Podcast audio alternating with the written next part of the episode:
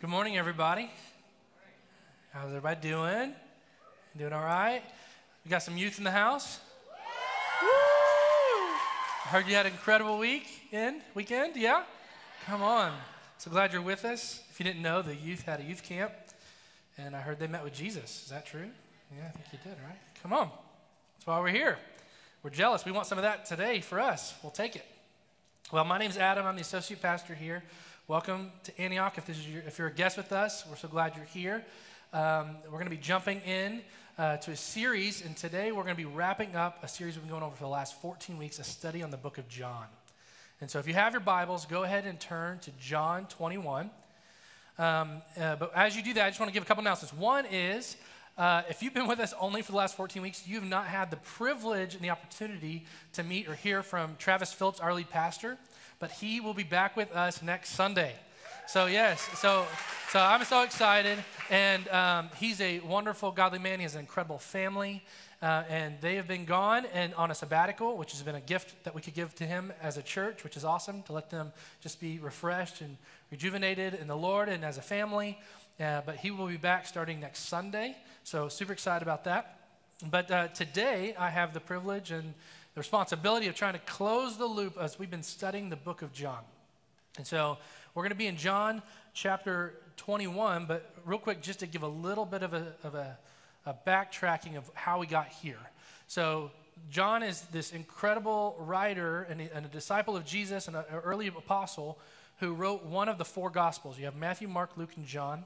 Uh, Matthew, Mark, and Luke are the synoptic gospels. John, his, his gospel is just different. His approach to it is different. Uh, he's more emotive. He, 90% of the material in his gospel is not found in the other three.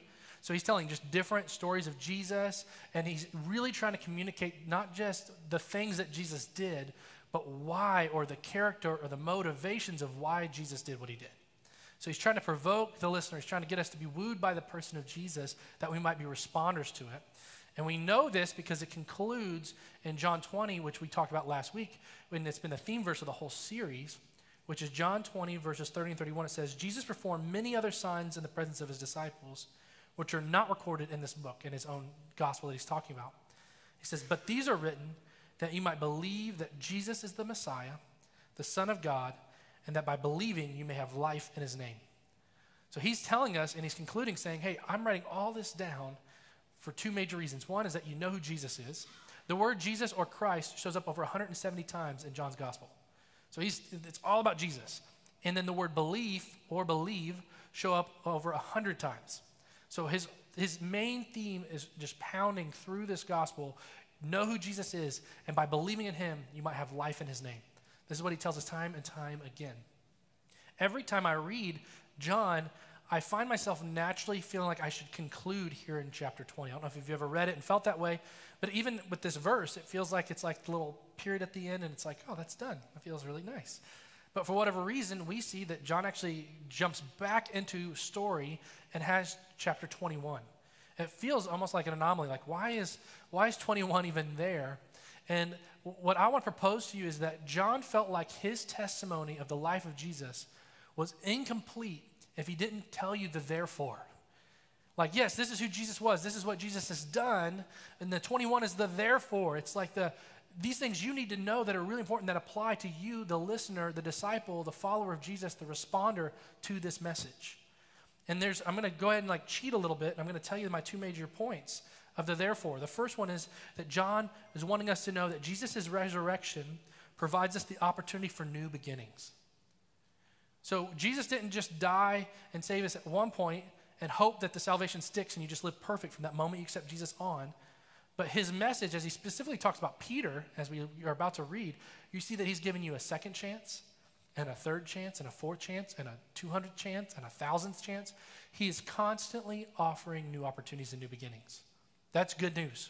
That is good news for us that our God is merciful and that there is new mercies every morning, and that where sin abounds, his grace abounds, and that he is extending these new opportunities to us. The second message that he wants to tell us in this chapter is that Jesus' message is not just for us to have, but it's for us to give away. So, as he concludes his book and he writes all this beautiful thing about the life and the ministry of Jesus, his death, his resurrection, and his appearing, he shows up multiple times in, uh, to many people. In chapter 20, he shows up to some of the disciples, he shows up to Thomas, he shows up to Mary Magdalene. He even shows up at one point to over 500 people at one time. So I just want to say that just because it's a cool fact. It's not like a bunch of people who just kind of chime in and group think, yeah, I saw Jesus too. And you're like, is it viable? You, can you trust that Jesus really resurrected? There was one point in one time where 500 people all together saw him at one moment after he died and res- resurrected. So his appearing was validated. So all this happened, and now John's saying, hey, that's all awesome. It's all necessary. It's all good. It's the gospel. But what do we do about it? And that's where we pick up in John chapter 21, starting in verse 1. Sound good? All right, let's read together. After Jesus appeared again to the disciples by the Sea of Galilee, it happened this way Simon Peter, Thomas, Nathanael, the sons of Zebedee, and two other disciples were together. I'm going out to fish, Simon Peter told them, and they said, We'll go with you. So they went out and got into a boat, but that night they caught nothing. Early in the morning, Jesus stood on the shore, but the disciples did not realize that it was Jesus. He called out to them, Friends, haven't you any fish? No, they answered. He said, Throw your net on the right side of the boat, and you will find some. When they did, they were, they were unable to haul the net in because of the large number of fish.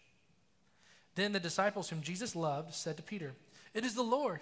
As soon as Simon Peter heard them say, It is the Lord, he wrapped his outer garment around him, and he had taken off, and he jumped into the water. The other disciples followed in the boat, towing the net full of fish, for they were not far from shore, about a hundred yards. When they landed, they saw a fire of burning coals where the fish was on it and some bread. Jesus said to them, Bring some of the fish you have just caught. So Simon Peter climbed back into the boat, dragged the net ashore. It was full of large fish, 153. But even with so many, the net was not torn.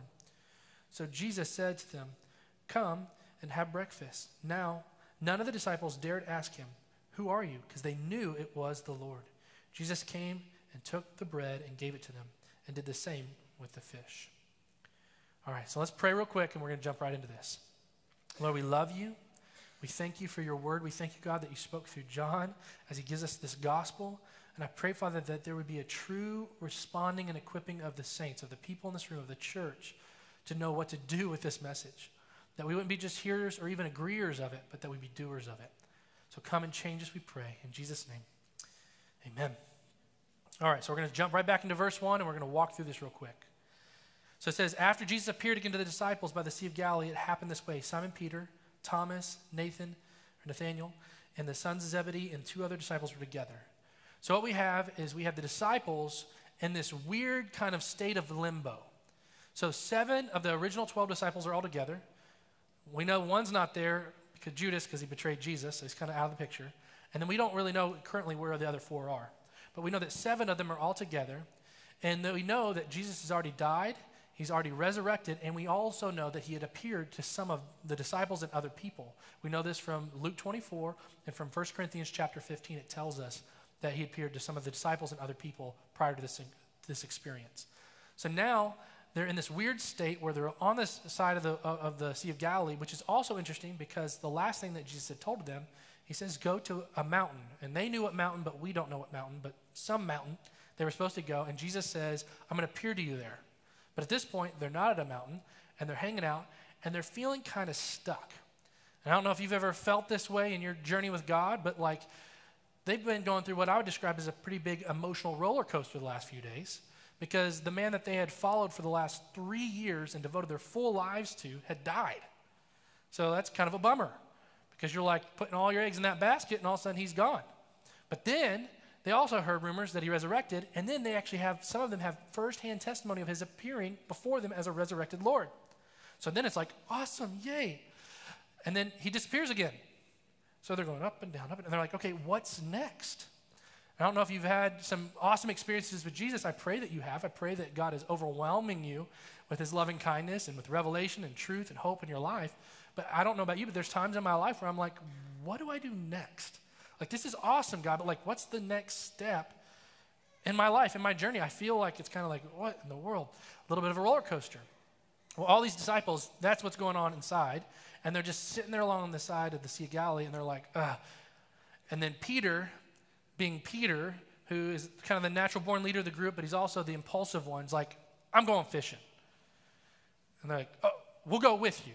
and they just kind of join in with him and they just start going fishing, but unfortunately they catch nothing. Peter gets a bad rap for this because they sometimes are like, why isn't he going to the mountain that God told him to go to? Or, you know, why, you know, he just kind of filling time. But I just want to give a little bit of grace to Peter, as we ought to, because I think maybe he was just being responsible. I mean, he was a professional fisherman. It's what he, it's his trade. It's what he knew. And just so you know, in your journey of walking with Jesus, there's going to be many seasons and times where you're going to have to wait on God, where God will give you a promise, and there'll be a period of time before the promise fulfilled. There's going to be a waiting. And I also want to challenge you that in the waiting, you can passively wait or you can actively wait. So I actually want to give some prompts to Peter because he didn't just sit on his hand and say, Well, you know, I'm just waiting on Jesus to do whatever next. He's like, Well, what can I do to steward my life? I'm a fisherman. I'm going to go fish. And there's times where you're like, I don't know what to do next. I'd say, well, what, what's, how do you steward your life in the way that honors God and takes care of the responsibilities God's given you? That is holy. That is not like junior Jesus lifestyle, okay? So as you're waiting on the Lord and you're honoring God with the promises and believing for the breakthrough, you can also be stewarding your life in the everyday with what you know. So that's what Peter does as they go fishing. As they're fishing and they're out there, it says that they caught nothing. And then in verse 4 it says, Early in the morning, Jesus stood on the shore, but the disciples did not realize that it was Jesus. He called out to them, Friends, haven't you any fish? So they didn't realize who Jesus was. They just know that this dude was out on the shore. But he says, Friends, haven't you any fish? The word friends there is actually more accurately translated as children. So it's this very specific word that Jesus uses, and it does two things. One is it's, it's not like belittling them, it's, in, it's like endearment. It's this like kind, soft phrase of like children, like people I care about, young ones. Like, so he does two things. He says something that communicates his love for them and care for them, but it also communicates his authority over them. So they now recognize okay, this guy's like a teacher, a leader, a rabbi, an authority. There's something of, of his stature that's higher than our stature, just in that one phrase. And they say, No, they answered. They said, Throw your net on the right side of the boat, and you will find some. Um, I had the option, opportunity to go to Israel once, and we were at this museum where they had excavated and refurbished this boat that was a boat they actually believe was from the time of Jesus, that was a typical fishing vessel that a disciple would be, like Peter, would be using as a fisherman. It's about 27 feet long. It's made of wood. It's really cool. It's not very big, and it's only seven and a half feet wide. So this guy on the shore yells out to them, says, Yeah, I know your net's on the left side. Do me a favor and th- throw it on the, on the right side. And they're like, uh, Okay, and I don't know about you, but I don't know if fish really are that picky about seven and a half feet within water about uh, where they choose to bite or not, or where they choose to be. But what happens is when they did, as it says, they were unable to haul the net in because of the large number of fish. So, what I want to propose just real quick is there's a huge difference in doing something on your own versus doing something led by the Spirit of God. Because, I mean, I look at a boat and it's seven and a half feet, and I can't tell you a whole lot of difference of why one side would work the other, other than the fact that just Jesus told them to. And there's things in your life and you're going, I have two options. I, what really doesn't make any difference except for you know God's pr- prompting you to obey one specific direction. I encourage you to do it. The difference between success and failure was seven and a half feet for them. Success, catching a load they could barely pull in. Failure, they didn't catch a thing all night. Seven and a half feet.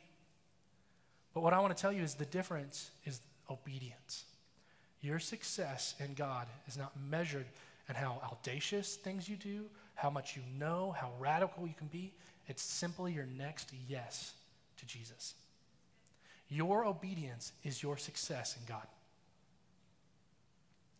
And I'll tell you, like, there's there's a huge difference, like I said, about like what is man's best thought, like, oh, I'll do it to this, versus God's compelling or God's leadership. And the biggest difference is results, right? You want to have the fruit, you want to have the testimony, you want to have the results of, of blessing and of, of, of breakthrough and of healing and restoration in your life. Obey the next yes to Jesus. Because for whatever reason, seven and a half feet ain't very far, but when you obey Jesus, it seems to change everything. I also want to just make a moment here to challenge people that though it is godly to be actively waiting, I want to put the emphasis on the fact that you're still waiting on the Lord. You're not just actively doing. Does that make sense? So I know many people who will passively wait, meaning they will do nothing, and they're just saying, I'm just waiting for God to tell me the next thing. And I'm like, maybe God's telling you to get off the couch and start moving a little bit and participate in what's happening in your world, you know? And then there's the other extreme where people are doers, doers, doers, but they left Jesus back long time ago, right? They're just like, I'm just going, and God's way back there, and they're like, oh man, we need to, we need to be waiting with the Lord, not in spite of the Lord. And I find that to be very true as far as my role, even with our staff. Like, one of the great privileges I have is we have an incredible staff for the record. And hopefully, even through this series, you got to hear from many, many of them preach the Bible and get to know who they are. They are godly people. They, like, they really love Jesus, and it's very real. It's a very sincere, personal devotion to Jesus. But a big part of my job is I'll sit with them and say, Do you know there's a difference between a personal devotional life and a ministry life in God? And you cannot make them supplemental.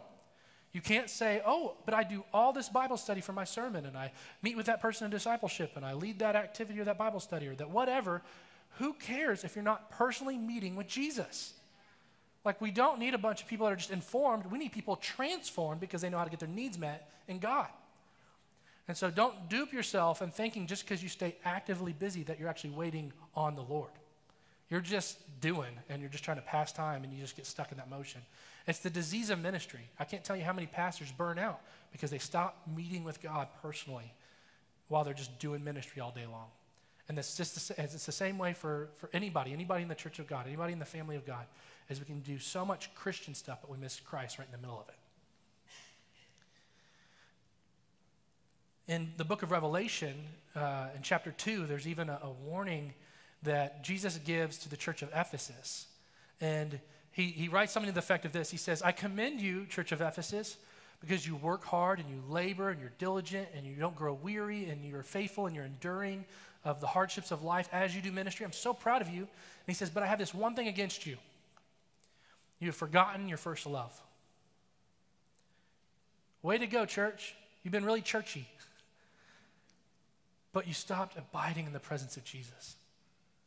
I'll tell you, I love this community. I want to be here. But you know why I want to be here? Because God's here. God's here. That's what changes everything. The presence of God changes everything. And if Jesus wasn't here, I'm going to go wherever he is. Sorry. like, I want to be wherever Jesus is. And I want to be about him and my life surrounding about him, not about doing stuff for him, but just being fully in love and devoted to him. And the overflow of our lives are the things that we do. That, and that, that's how you can tell. You can have two people stand in front of you and tell the exact same truth about who God is, right? But one knows how to get their needs met in God and walk intimately in obedience with Him, and one just knows a whole lot of Bible stuff and can say a whole lot smarter things than I can, right? And you can feel the weight of one versus the other. You can tell when someone actually loves Jesus and walks deeply with Jesus versus someone who just can spout out a bunch of stuff, right?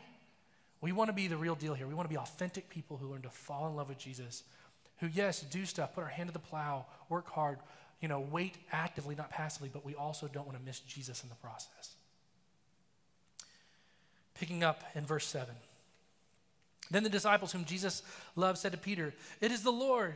As soon as Simon Peter heard this, him say, It is the Lord, he wrapped out his outer garment around him, for he had taken it off, and jumped into the water.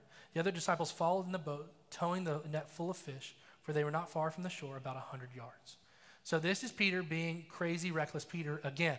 So this is there's a theme here. The poor guy for all eternity is going to be known as like the nutty guy who's just really impulsive and does big outlandish things and has a loud mouth. But here he is again.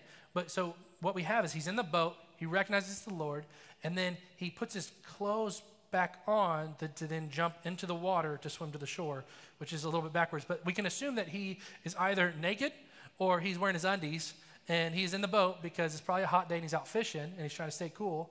But then he thinks, ooh, I'm going to go see the Lord. I probably look, should look more a little appropriate. So I'm going to clean myself a little bit, a little bit and then jump in, right? So a little bit of this crazy moment.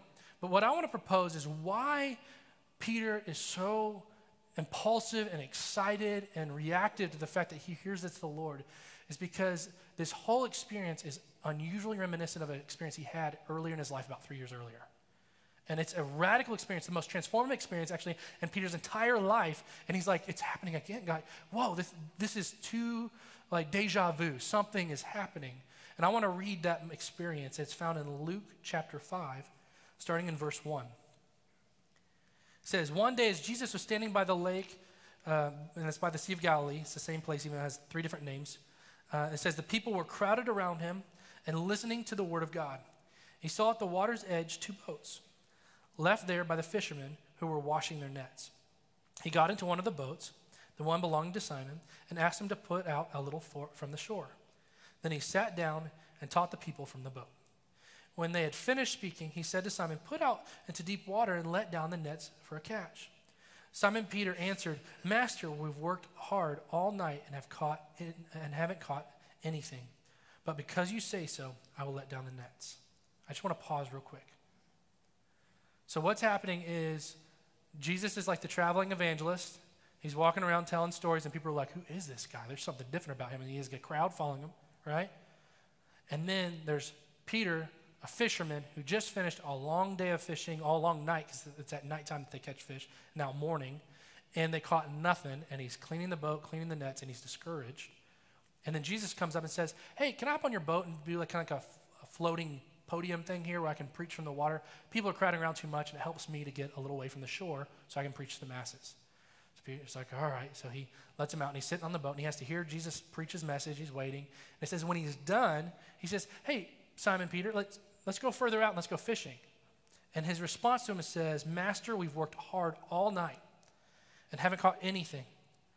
But because you say so, I will let down the nets. I want to challenge you if you want to have a radical, transformative experience in your life, start living a because you say so lifestyle. This, I just want to warn you, it'll change everything.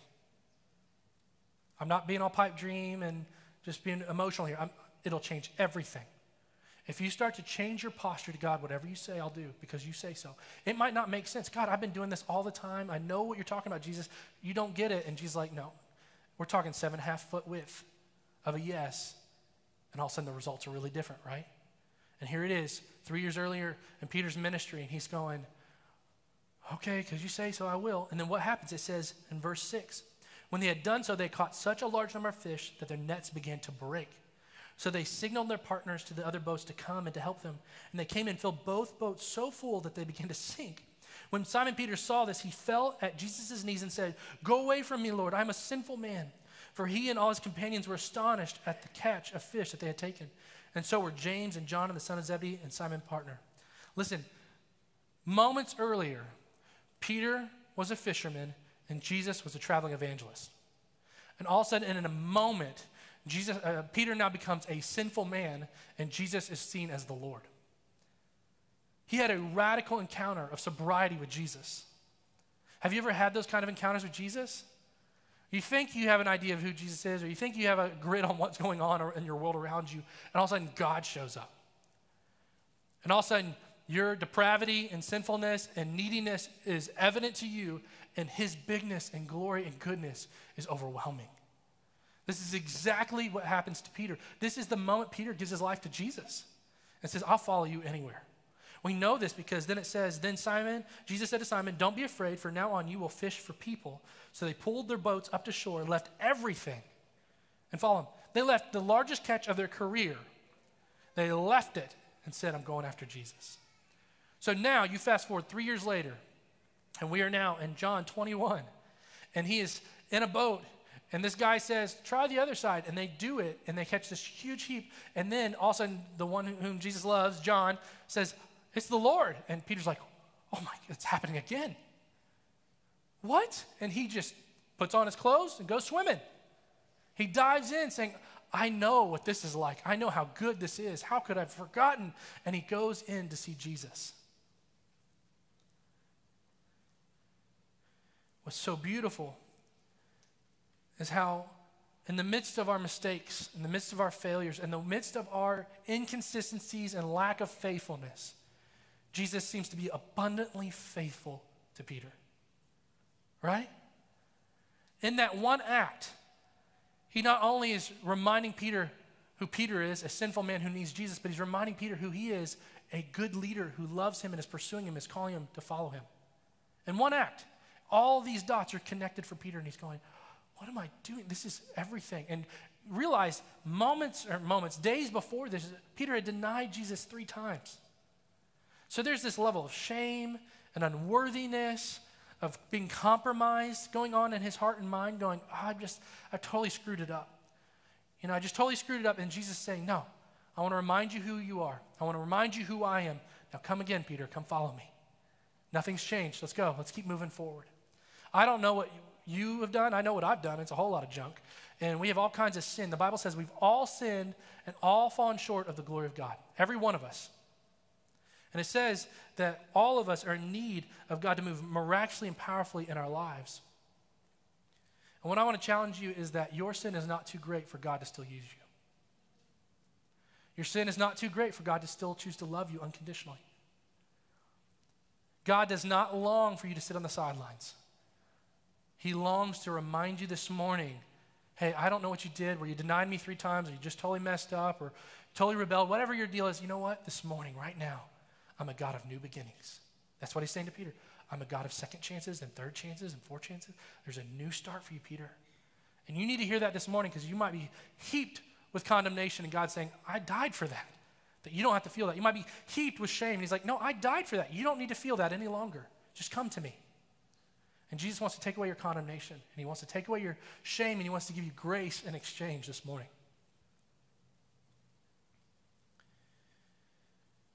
We're going to skip down to verse 15 because after he takes the fish onto the, the shore, he, what he does is he makes breakfast for him. And what's kind of neat, just a little side thought, it's just a little moment, but when they get to the shore, it says that Jesus already had a fire going with coals and he already had a fish on it. And he says, Bring your fish. And I just want to make a little side note here is like, do you know that God doesn't need us? Like, he's not lacking in anything. He's like, man, I have this great plan, but I can't do it because you're not participating. His plans will be accomplished, is what the Bible says. He will be victorious. He will get all the glory and all the honor and all the praise. Rather, we choose to give it to him freely, which we ought to, or reluctantly in a, in a sober moment in the future. We want to be those who say, God, I give you all the praise, all the glory, and I want to co labor with you, not because you need me, because you're inviting me into something. And that little fish just sitting on the coal, that just makes me think, man, he didn't need Peter's fish, even though he's the one who made him, helped him catch it in the first place with this miracle. But even though he didn't need it. He just chose to cooperate and, and co labor with Peter. And I just, it's a little side point, but I just want you to know God doesn't need you. He is actually choosing to work with you because he loves you, because he delights in you. You might feel like, man, I think God's just frustrated with me. I think that he's just a little disappointed in me. And I just want to tell you right now, he's looking at you not that way at all, but going, man, I just want to spend time with you. I just want to be wherever you are, and I want to do whatever you want. Just bring what you have. You know, I don't even need it, but I choose to let you bring what you have so we can work together. Just bring what you have. That is God's heart towards you right now. And then after they finish eating, we pick up in verse 15. It says, When they had finished eating, Jesus said to Simon Peter, Simon, son of John, do you love me more than these? Yes, Lord, he said, You know that I love you. Jesus said, Feed my lambs. Again, Jesus said, Simon, son of John, do you love me? And he answered, Yes, Lord, you know that I love you. And he said, Take care of my sheep. The third time he said, Simon, son of John, do you love me? Peter was hurt because Jesus asked him the third time, Do you love me? And he said, Lord, you know all things. You know that I love you. Jesus said, Feed my sheep. It's a very interesting but yet powerful exchange that's happening right here with Peter and Jesus. One thing that's interesting is that it's public. Like this feels like a very intimate exchange, and there's like onlookers. I don't know if you've ever been around conversations that should probably be private and aren't. But it's kind of one of those moments you're like, am I supposed to, like, you can imagine John going, should I be somewhere else? You know, I don't know. It's like this weird moment. But I think it's quite fitting. So we know that, first of all, we know that Peter specifically has already had an appearing a visitation with Jesus post his resurrection. So we already know that he had a special encounter with Jesus. So it's not like he's just calling Peter out in front of everybody, embarrassing him for the first time after he, since he's been resurrected. We already know that he had a, a sweet moment with God already. But secondly, we know that Peter denied Jesus publicly three times. In public, out loud, he denied Jesus three times. And now we have this exchange where, Jesus, where Peter's given the opportunity to publicly declare who Jesus is publicly in front of others. This is like a, a reinstating. This is a, a mercy opportunity for Jesus to say, let's try this again. And I'll tell you, God is really kind about the let try this again. I feel like He tells me that more than anything else. Well, and He loves me, which I'm very thankful for, right? But I feel like He says more like it's like, I love you, Adam. Now let's try that again, because I usually screw it up, right? And that's, just, that's what he's doing with Peter. He's like, hey, let's try this again. And this exchange is so powerful because he's giving Peter the opportunity to repent and restore a wrongdoing. Isn't that beautiful? This is a beautiful exchange. This isn't a bad exchange.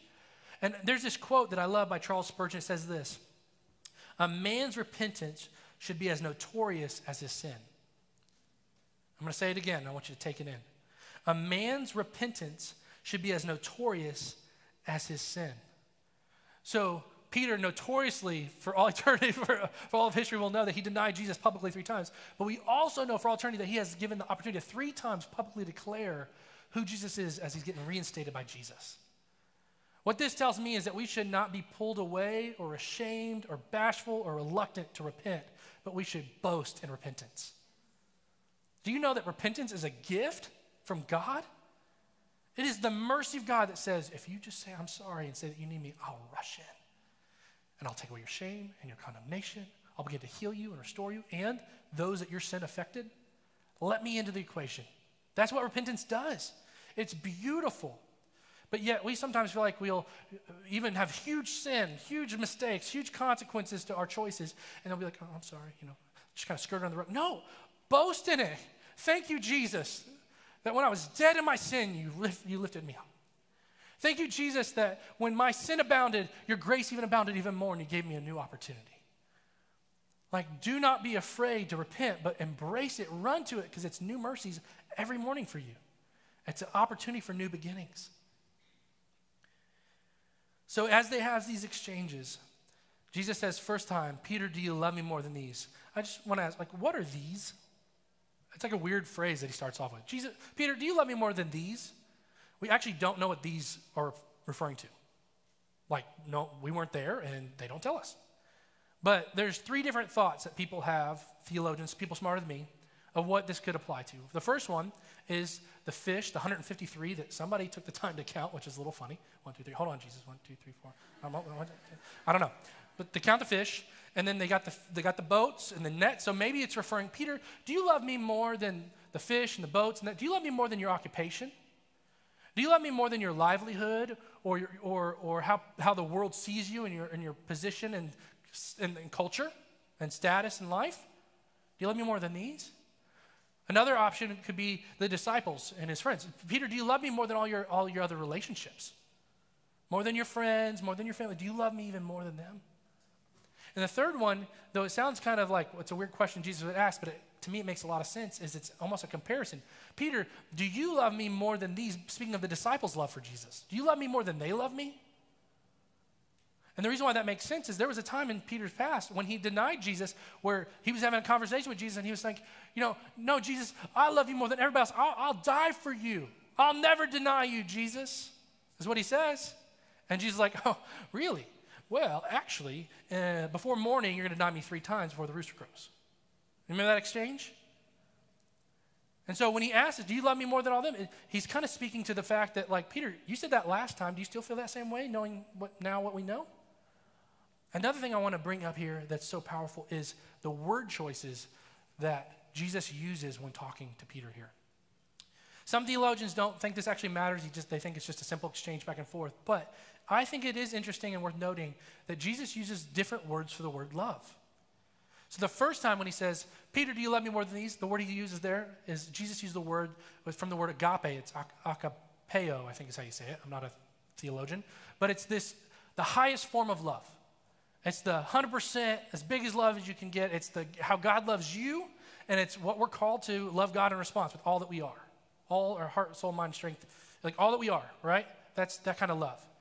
And then what happens is, in the first time, Jesus says, Peter, do you love me more than these? Do you agape me? And he says, Yes, Lord, I, and, Jesus, and Peter says, I phileo you. And the word phileo is like a brotherly love. It's like a, it's a respect and an admiration. It's, it's a real love, but it's, it's like Jesus saying, Peter, do you 100% love me? And Peter's like, Yes, Lord, you know that I 70% love you. Right? And then he says, Okay, well, feed my lambs. And he goes, and then Jesus, okay, no, Peter, do you 100% love me? Do you agape me? He says, Yes, Lord, you know that I 70% love you. I phileo you. And then the third time, Peter gets hurt by it. He's offended. But you know what Jesus says? He goes, Peter, do you phileo me? Do you 70% love me? And he says, Lord, you know all things. You know that I phileo you. Jesus changes the word. I think it matters. I think there's something happening here that Jesus is getting to the heart of Peter. And this is what, as I was processing, this is just a, a, something I want to submit. Was it wasn't that you know, Jesus is just saying, okay, it's okay to love me less. I actually wonder if Jesus is even saying, first he's like, you know, do you 100%? Yes, you know I 70. Do you 100%? Yes, I know I 70. And it's almost like Jesus is like, Peter, do you even 70% love me? And he goes, oh, Lord, you know. Because the last time he had this kind of conversation with Jesus, again, was when he denied Jesus. But what he was saying when he denied Jesus, Peter's like, no, Lord, I'll never deny you. I love you 100%. I agape you, Jesus, is what he's saying in the history. I'll die for you. I love you so much, I would die for you, right? But then we know that he betrays Jesus, right? And but what he's communicating to Jesus in the old story is like, you don't really know me, Jesus. You don't know my motives. You don't realize how sold out I really am for you. But here, there's this exchange, and Jesus is like, Do you even 70% love me? And it's like this sober, humble response from Peter. He's like, Jesus, you know my capacity to love. You know all things. You know that I want to agape you. You know that I long to increase in my care and love and affection and devotion to you. But you know what I've done. And you know how I've fallen time and time again. I think I phileo you. I think I, I think I got 70%. Right? And what's so powerful about that is the next thing that Jesus does is he begins to prophesy over the life and death of Peter. And it sounds kind of morbid, but, but it isn't. He actually tells him, like, you're going to live a long life, which is encouraging. And we also know that this gives great courage to Peter because there's a time later on where he's in prison and he's sitting between two guards. And the, and, and the Roman Empire is going to kill him the next morning, and he is sleeping. And the only reason why anybody would be sleeping is if they were pretty confident they're not going to die tomorrow. And the reason why he was confident he wasn't going to die tomorrow is because the Lord already told him he's going to live a long life. So he's sleeping while he has a death sentence over his head. But also, I feel like this is God's initiation with him to say, hey, you know what, Peter? You're going to learn to agape me. Because someday you are going to die, and you know you're going to die for? You're going to die for me. And you're going to be proud to be associated with me. You're not going to deny me later. Because your heart and your capacity is going to grow from a phileo to agape love. And I just kept thinking, man, like, how often do I feel that way? I think this is uncomfortable for me, to be honest, to even talk about it in front of people because there's so many times where I'm like, God, I love you. I love you. But yet I can feel that I'm hitting a ceiling in my ability to love you. And God, I want to obey you and I want to be sold out for you, but yet I feel like there's this, this hesitancy sometimes in my yes to you. Like, I want to agape you, Jesus. I want to be 100%, but yet I recognize that there's something in me that prevents me and that causes me sometimes to 70% love you. And what I want to say is if you're in that room and you can res- in the room and you can resonate with me on that, the good news is Jesus is saying, you know what? Stay the course because I'm gonna, my grace is sufficient for you, and I'm going to inc- increase your capacity to someday agape me.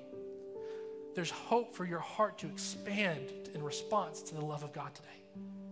That He wants to move us from a 70% to 100% devotion and love in response to Jesus, and that He's going to help us do it. We don't have to figure it all out. We don't have to be super Christians or something overnight or whatever. Doesn't even exist for the record right? But there's this grace of God that wants to stretch our capacity. I believe John's gospel is trying to tell us that God is a God of new beginnings. And the reason why he decides to put chapter 21 in there is because it's incomplete, because it's just a, an amazing story about an amazing God who did amazing things. But the 21 tells us the therefore. It says, So if you feel like you've fallen short, new beginnings. If you feel like your, your love is at a 70%, new beginnings. He's communicating an opportunity for us to continue to grow as followers and lovers of Jesus. It's awesome. And then he goes a step further and he starts to challenge us to be disciples who actually take this message everywhere because his response to Peter is feed my sheep. I don't know about you, but if someone hurt my feelings and I had to forgive them, like I, I would forgive them, but I don't know if I would immediately just give them some sort of responsibility of something I really care about. I might protect a little bit my best interests. And Jesus is the great shepherd, and the thing he cares most about, which scripture tells us, is people. It's you, and it's the world out there. It's people.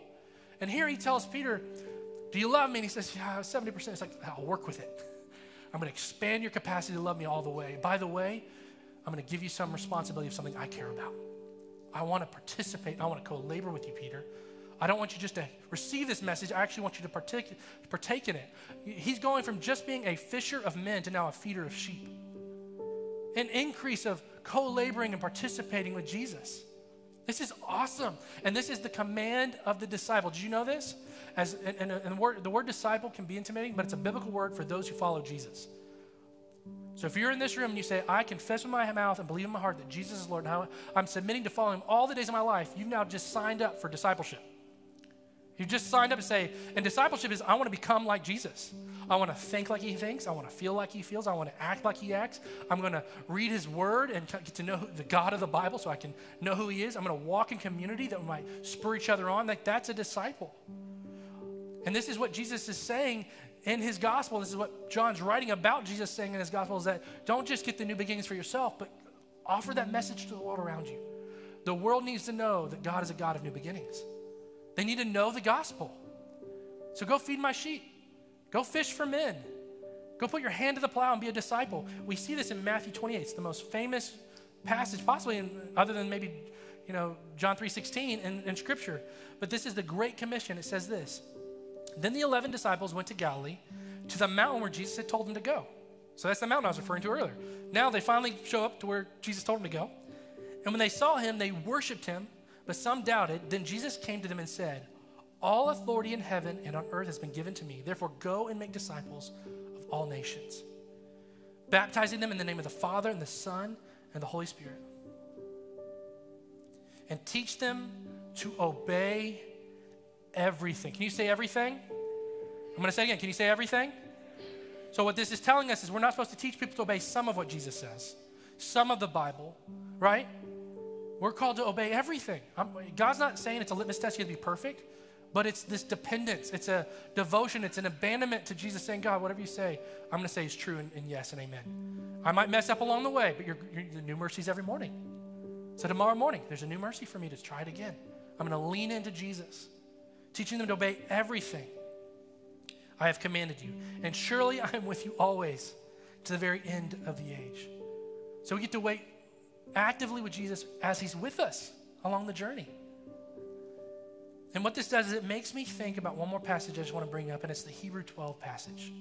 Hebrews 12, 1, 1 and 2 says this Therefore, since we are surrounded by such a great cloud of witnesses, let us throw off everything that hinders and the sin that so easily entangles, and let us run with perseverance the race marked out for us, fixing our eyes on Jesus, the pioneer and perfecter of faith. A disciple doesn't fix their eyes on culture to tell them what to do. They don't fix their eyes on politics, they don't fix their eyes on academics. These things aren't bad, they're just not Jesus. And so learn about those things, invest in those things, contribute as a godly person in those spheres. But you need to have your eyes fixed on Jesus. And what's so amazing about this passage, it gives this imagery of running a race. And it's more not like a, a sprint by one person, it's more like a marathon or, or, or a longer race, but it has like a relay style. And what I think about is, I think about someone running, our generation right now, we're running this relay, and God's handing us the baton for our generation. And I just want to read a couple statistics just to communicate this. The Barna Group is a, a Christian think tank uh, who does statistics on different religious things, and they, and they tell us kind of the current state of culture. And they did a study for ages 20 through 29, so just people in their 20s. And I recognize that's just one demographic, but what it does tell us is this is the coming generation's perspective for the future. So it's important for us to acknowledge that. Does it make sense?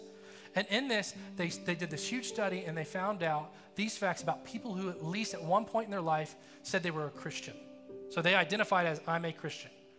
And it says this that 22% of 20 through 29 year olds currently are now called prodigals, according to this study, meaning they no longer identify as Christian at all.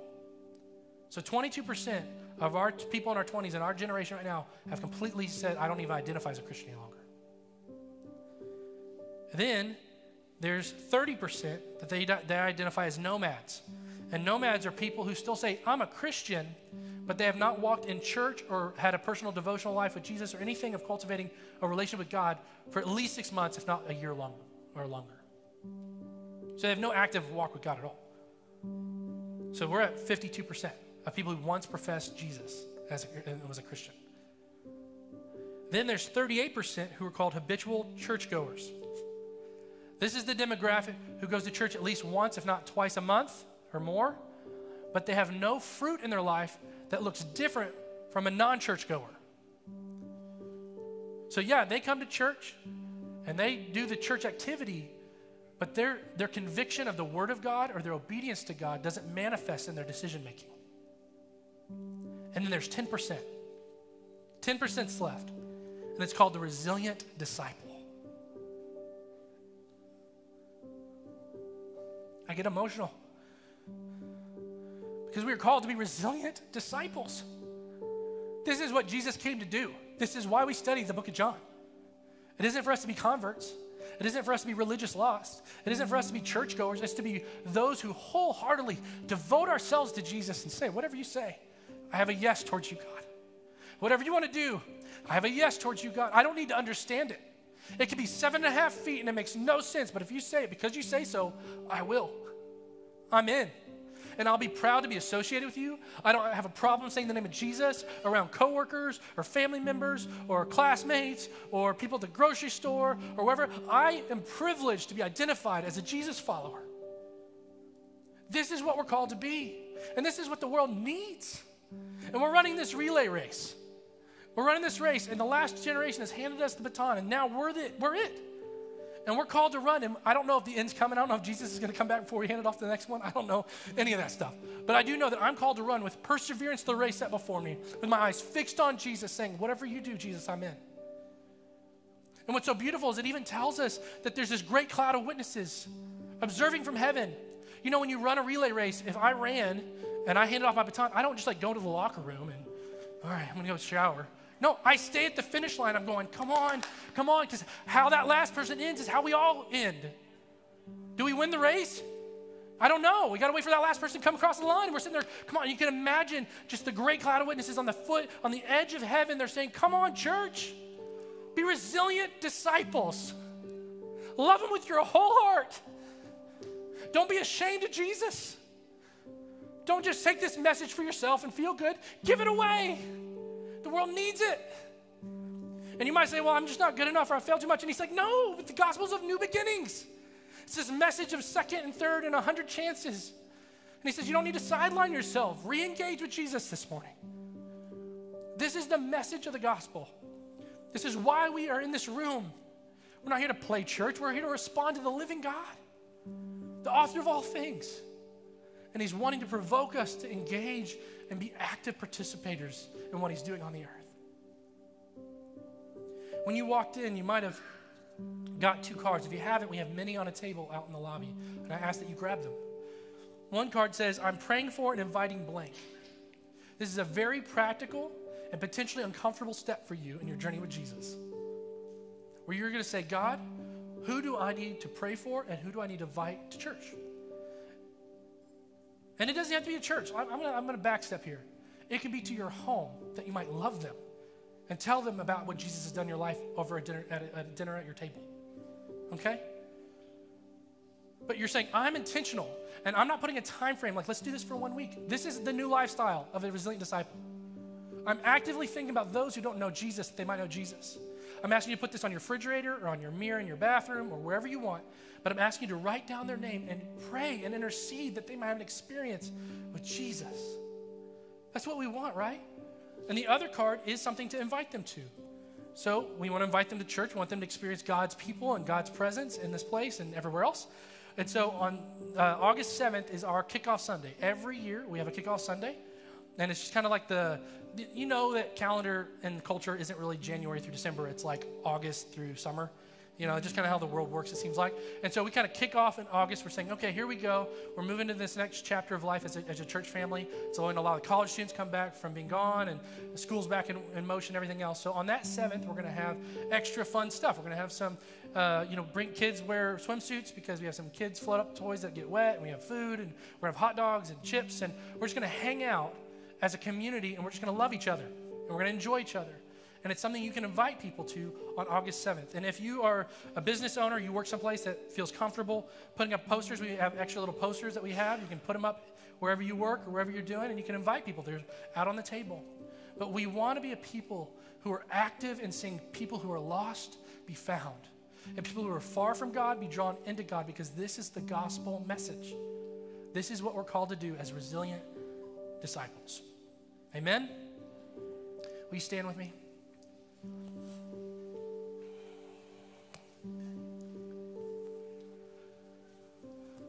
We're going to have a time of response, and I'm going to go ahead and invite, if, if, you're on our ministry team to pray for people, just please come on, go ahead, come forward. And um, I say this every time, and I'm not ashamed of it. This is the most important part of every Sunday. Because who cares if we say a whole lot of truth if we don't respond to it? like, it's the application of truth that changes our lives. And so I just want to invite you at this time uh, to, to come forward and get prayer. But specifically, the things that were stirring in me is one is if you felt like you're disqualified, I believe this morning is, a, is an opportunity to be reinstated. If you feel like, man, I've just I messed up too much or I've gone too far or whatever, I think this is an opportunity for you to be reinstated with Jesus, where He's saying, I love you. And even if you're at 70% love, it's okay, I'll take it. Now let's work together, let's move forward together, let's do life together. Sorry, my microphone just broke. Another thing that I want to bring up is the sense of fear of man. And to think that our devotion to Jesus would be, be quenched and tempered because we're afraid of somebody else's opinion because we love God and because we've experienced God and we've experienced the love of God. Now, we absolutely need to be humble. We absolutely need to be compassionate. We absolutely need to be tender and considerate. There's no doubt, there's no doubt about that. There's no debate. But we have to be able to open our mouths and tell people, Jesus loves you. I love you. Let me pray for you. Have you ever experienced a godly community before? Come, experience the newness of life that God wants to offer. This is what the gospel is. This is who Jesus is, and this is what He has for you. We have to be willing, and it, you don't have to say it perfect. You don't have to be on a church staff or whatever we see people time and time again when we go overseas and we do missions, someone will give their life to Jesus and they're immediately going, Hey, where are you going? Come back. We're not done. Like, I need to tell my whole family about this. All my friends need to know who Jesus is. I just got my world rocked. We need to remind ourselves, like Peter did, of his salvation experience, of where we were pre Jesus, and then what he's done in our lives. And let that motivate us to open our mouths and love those around us. Pray with me. Jesus, we love you. We thank you for this morning, and we thank you, God, for the book of John and the way that it des- describes and declares and portrays the beautiful nature of Jesus and how awesome he is. And God, I pray that there would be an increase, an increase right now in belief in his name, and that by believing in him, we will have life in his name. And God, there'll be an increase of conviction of obedience to him. That there'd be this, because you say so, I will, mantra just, just churning in our souls, saying, That's how I want to live. I want to be a yes man, a yes woman for God. And we, God, I pray that we would have the courage to open our mouths and love people. And God, if anybody's in this room and they're just feeling overwhelmed with shame or condemnation or sin, I pray today's a day of repentance. Today's a day of sin being eradicated and, and, and restoration coming and feeling liberation again in Jesus. God, would you come and would you set people free? We love you. We honor you and pray all this in Jesus' name. Amen. Let's respond.